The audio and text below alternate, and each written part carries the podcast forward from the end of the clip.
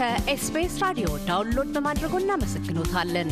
ሙሉ ፕሮግራሙን እንዴት ማድመጥ እንደሚችሉ ለመረዳት SBS dot com dot au slash Amharic ይጎብኙ። በኳስ አፍቃሪዎችና በዓለም አቀፉ ማህበረሰብ ዘንድ በጉጉት ሲጠበቅ የነበረው የተለያዩ አነጋጋሪ ጉዳዮችንም ሲያስተናግድ የቆየው የዓለም ዋንጫ በዛሬው ዕለት በኳታር ዶሃ ተጀምሯል።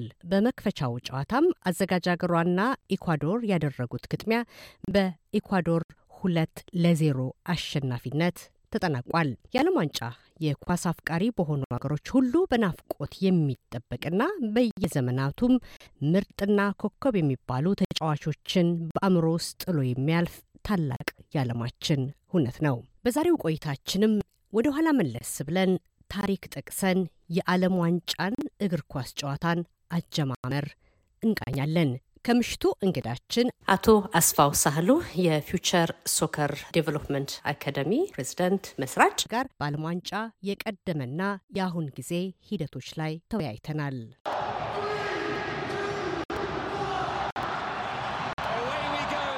match of 64 to determine the champions of the world. It's finished. Qatar nil, Ecuador 2. ውድድሩ እጅግ በጣም ጥሩ ነበር። መክፈቻው በጣም ያምር ነበረ። ከብዙ ችግሮች ከብዙ ውጣ ወረዶች በኋላ የተደረገ ዝግጅት ነው። እጅግ ያምር ነበረ። እንግዲህ አዘጋጅ ሆኖ ደግሞ የመጀመሪያውን መሸነፍ ትንሽ አስቸጋሪ ቢሆንም ኳታር ሁለት ለዜሮ ተሸንፈዋል። እንደኔ ጥሩ ጨዋታ ነው የተጫወቱት። ደስ የሚል ድባብ የነበረው መክፈቻ ነበረ። የዓለም ዋንጫ international እግር ኳስ የመጀመሪያው ወዳጅነት ግጥሚያ የተደረገው ወይንም ኳስ ጨዋታ ከዓለም ዋንጫ በፊት የሚለው ግላስጎው ላይ ስኮትላንድ እና እንግሊዝ ያደረጉት ነው። ጨዋታውን በ1872 ዓ ም ነው የተደረገው። ከዛ በኋላ ነው የዓለም ዋንጫ በ1930 ለመጀመሪያ ጊዜ በኡራጋይ የተደረገ። በዛ ጊዜ የተካፈሉት ሀገሮች 13 ሀገሮች ነበሩ። ከ South America ሰባት፣ ከአውሮፓ አራት፣ ከ North America ደግሞ ሁለት ሆኖ ነው የጀመሩት። 13 ሀገሮች ነው የተጀመረው። በዛ ጊዜ እንግዲህ ፍጻሜውን የተጫወቱት ኡራጋይ እና አርጀንቲና ናቸው። የመጀመሪያው የዓለም ዋንጫን ኡራጋይ ነው አራት ለሁለት ያሸነፈው። በሚገርም ደረጃ በዛ ዘመን የነበረው crowd ፍጻሜውን ለማየት 93 ሺህ ሰው ነበረ ስታዲየም ውስጥ የነበረው which is very good። ለዚህም ነው beautiful game የሚባለው። እንግዲህ እንደሱ እያለ ሄደና 1958 ስዊድን ላይ በተደረገ ውድድር ላይ እነ ፔሌ መታየት ጀመሩ። እነ ፔሌ እነ ጋራንቻ ፔሌ እንግዲህ በዛ ጊዜ ነው በ17 ዓመቱ ለዓለም የታየው። ከዛ በ1962 እንደገና ስንሄድ ቺሊ ላይ ነው የተደረገው። ቺሊ ላይ ለተደረገው ውድድር አሁንም ብራዚል expect ተደረገ።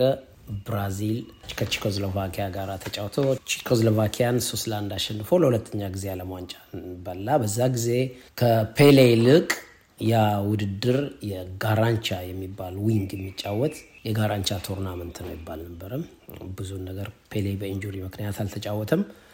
ከዛ በኋላ እንግዲህ 1966 ላይ ስንደርስ የኳስ ጨዋታ ነገር የዓለም ላይ የነበሩት ወሬዎች በሙሉ ብራዚልን የሚያሸንፍ ሀገር የለም እየተባለ ብዙ ጋዜጦች፣ ብዙ ሬዲዮኖች እያወሩ እንግሊዝ ሀገር ነበር የተካሄደው።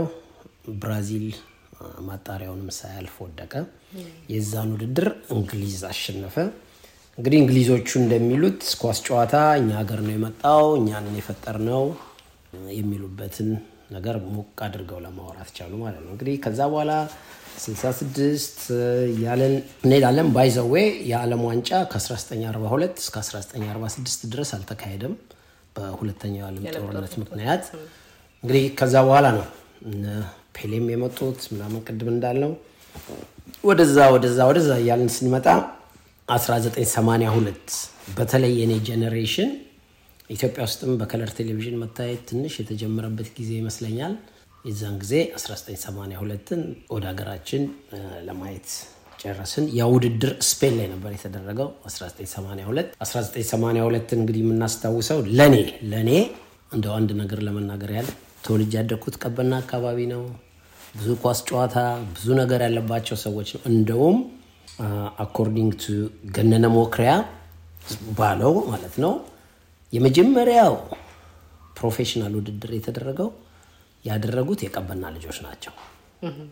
ያንን የሚያደረጉት ደግሞ የቀበና ልጆች ለማስተማር ከውጭ ከመጡ ከህንድ ሰዎች ጋር እዛው ቀበና ውስጥ ተጫውተው የተመዘገበበት ነው ይባላል። ስለዚህ እኔም የቀበና ልጆችም አካባቢ አብረን ያደግነው የ1982ቱ በጣም ትልቅ ትዝታ አለን።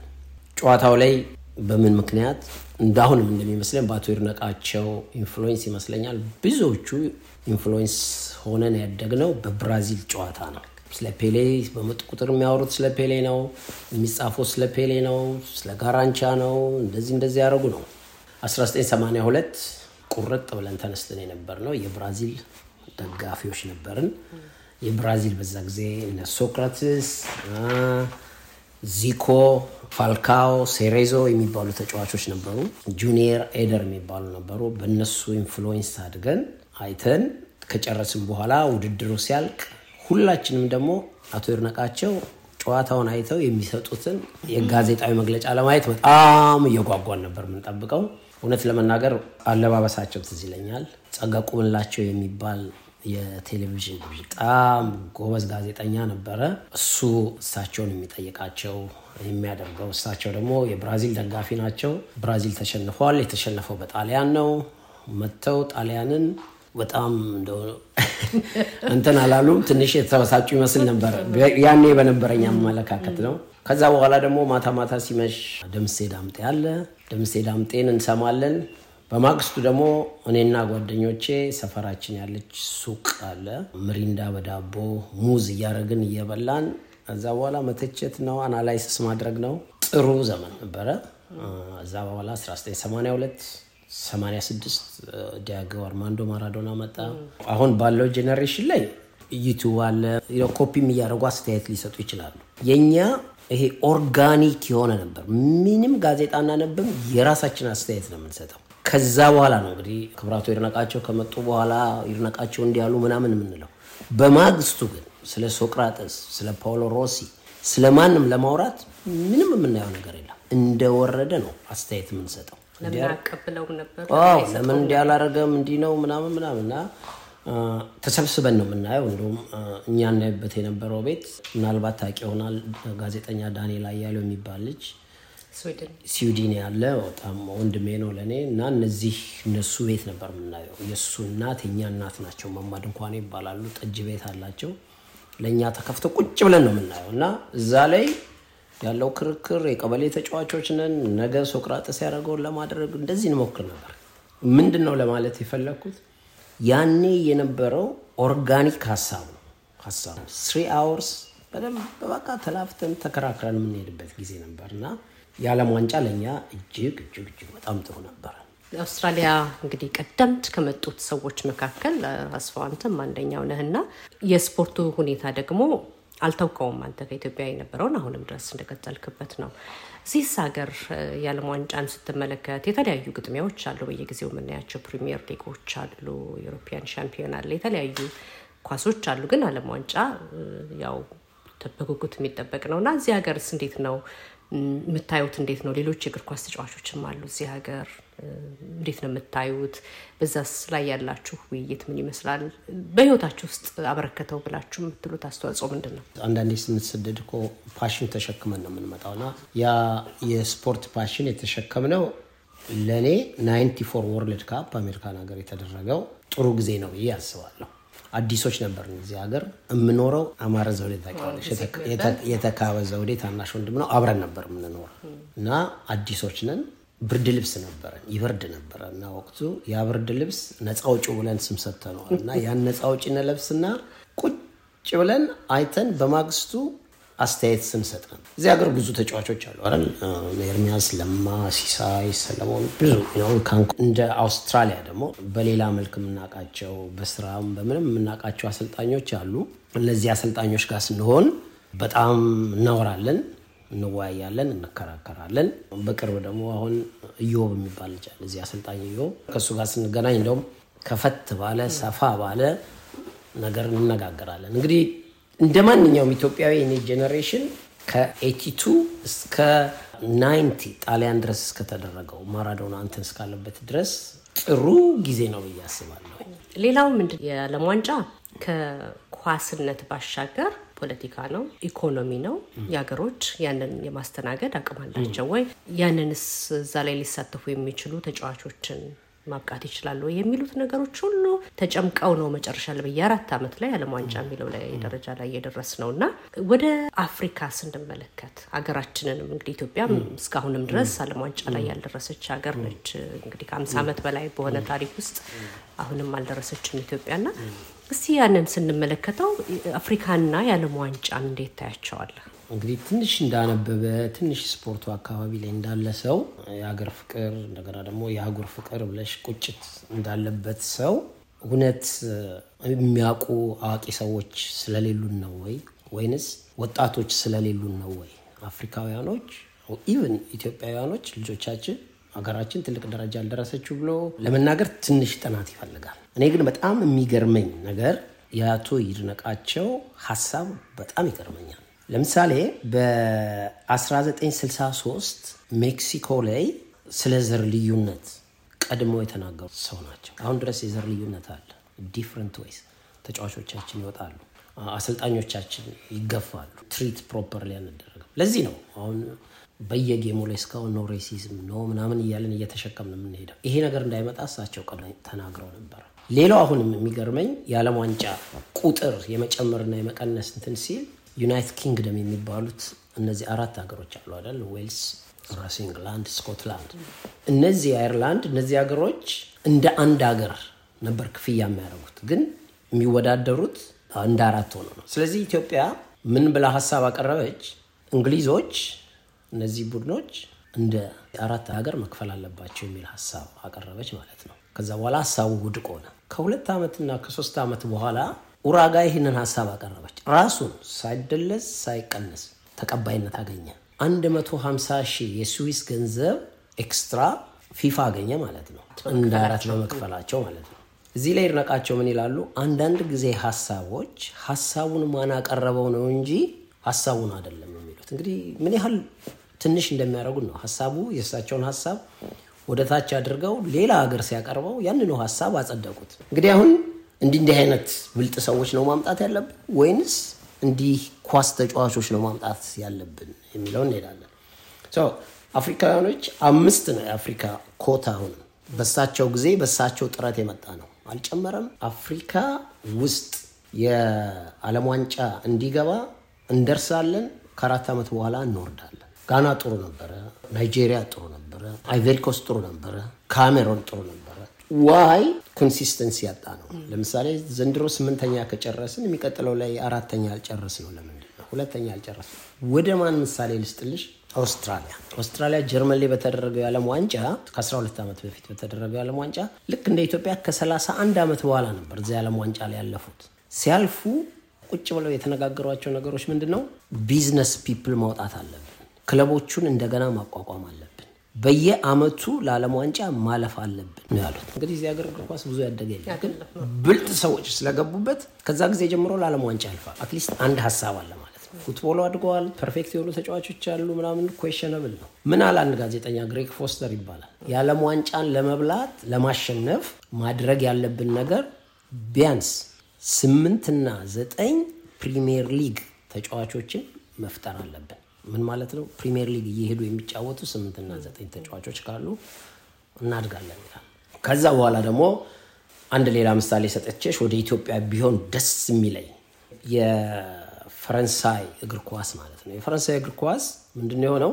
በ1998 የዛን ጊዜ አሰልጣኝ የነበረው ሰውዬ እዚህ ሀገር መጥቶ interview ሲደረግ ምን ይላል? ጠያቂው ጋዜጠኛ ምን ይለዋል? እኛ እንደናንተ እንድንሆን ምን ማድረግ አለብን አለው። እኛ አሁን ያለንበት ደረጃ የደረስነው ከሚሼል ፕላቲኒ ዚኔዲን ዚዳን ላይ ስንደርስ ሀያ ዓመት ነው የፈጀብናል። ምን አረግን አለ።